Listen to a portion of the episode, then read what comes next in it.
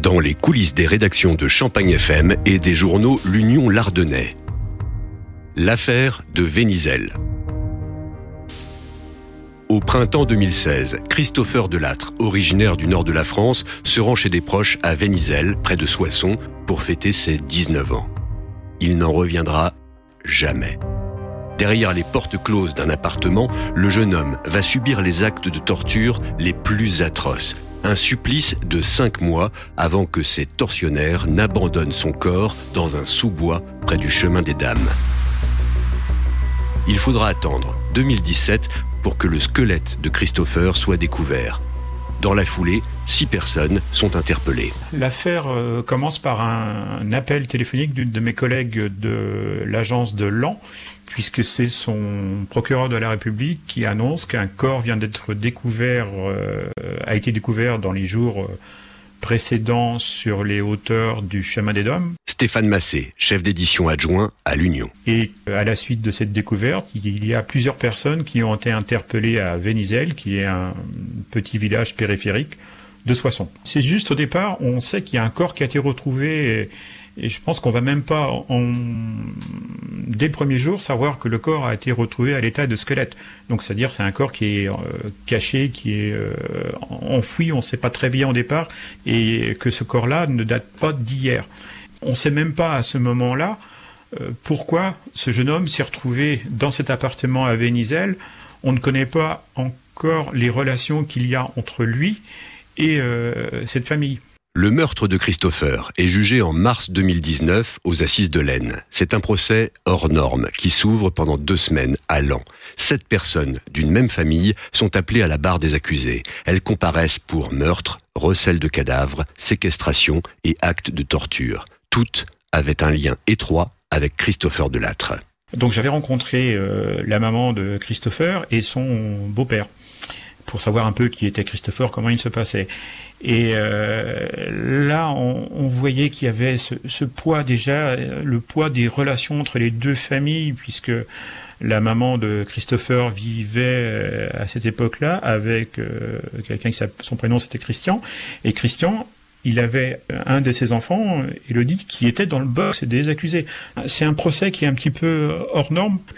Et là, on va voir que tout le monde connaissait très bien euh, Christopher, la victime. Euh, nous, de notre point de vue, on se dit, mais comment des gens comme cela, puisqu'on va découvrir euh, tout ce qu'ils leur ont fait, ils ont fait subir à ce pauvre Christopher, comment on peut faire subir des, horreurs à un jeune homme de 18 ans que l'on connaît pour certains depuis le premier jour de sa naissance, et surtout un jeune homme qui était que sa maman et son beau-père m'avaient décrit comme quelqu'un généralement de, joyeux, qui n'hésitait pas à arranger les choses, qui était plutôt quelqu'un qui euh, allait vers les autres pour apaiser les tensions.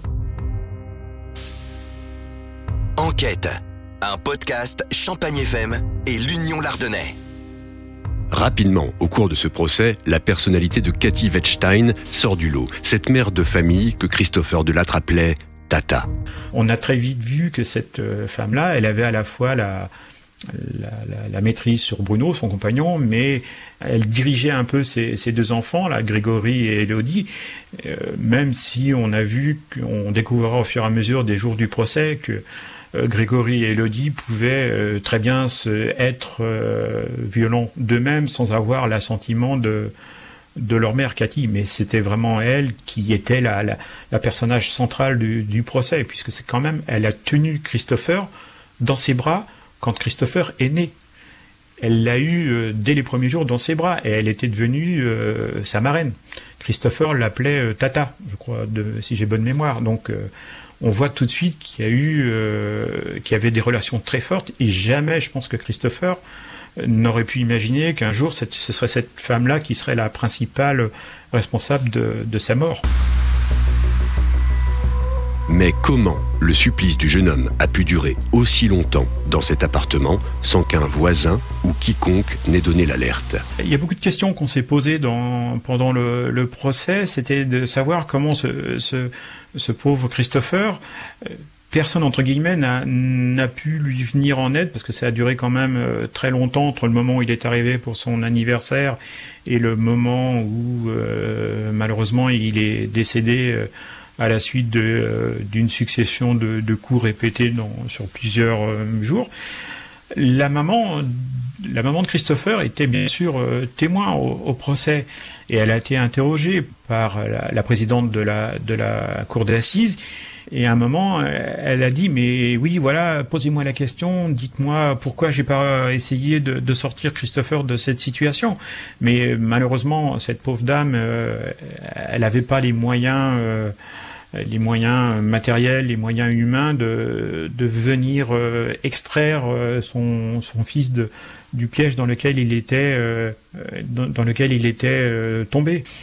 Et ils arrivaient à, dissimuler tout ce qu'il faisait euh, vis-à-vis des rares voisins qui allaient se, se poser une, euh, leur poser des questions. Par exemple, euh, à un moment, je crois qu'il y avait un, qui s'était interrogé de savoir qu'on ne voyait plus Christopher. Et je crois que c'était Cathy qui avait répondu, ben non, c'est il a trouvé une copine, il est parti ailleurs. Bon, ben, voilà, on le croit. Après deux semaines d'audience et près de sept heures de délibéré, le verdict tombe. Sans surprise, les peines sont lourdes aucun n'avait euh, été revenu sur euh, le fait qu'ils avaient enlevé la vie d'un jeune homme de 19 ans.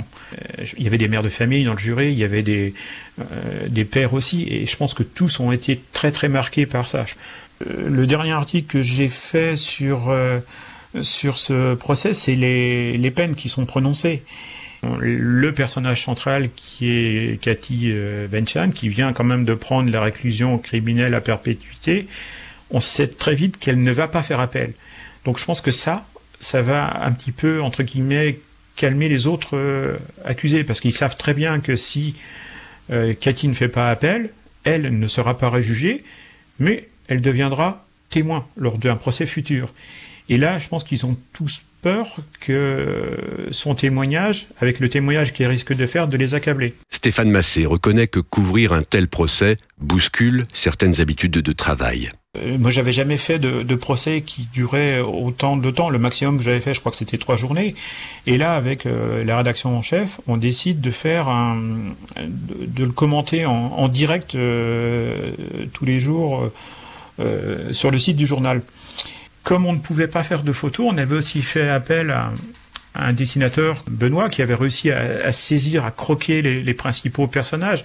Donc, euh, on réutilisait en direct ces caricatures, enfin ces croquis sur le, site et dans les, pages du journal pour vraiment essayer de, de, montrer qui étaient ces gens. Parce que là, on, avant d'arriver au procès, on n'avait que quelques photos que l'on avait réussi à, à, récupérer à droite et à gauche sur les réseaux sociaux.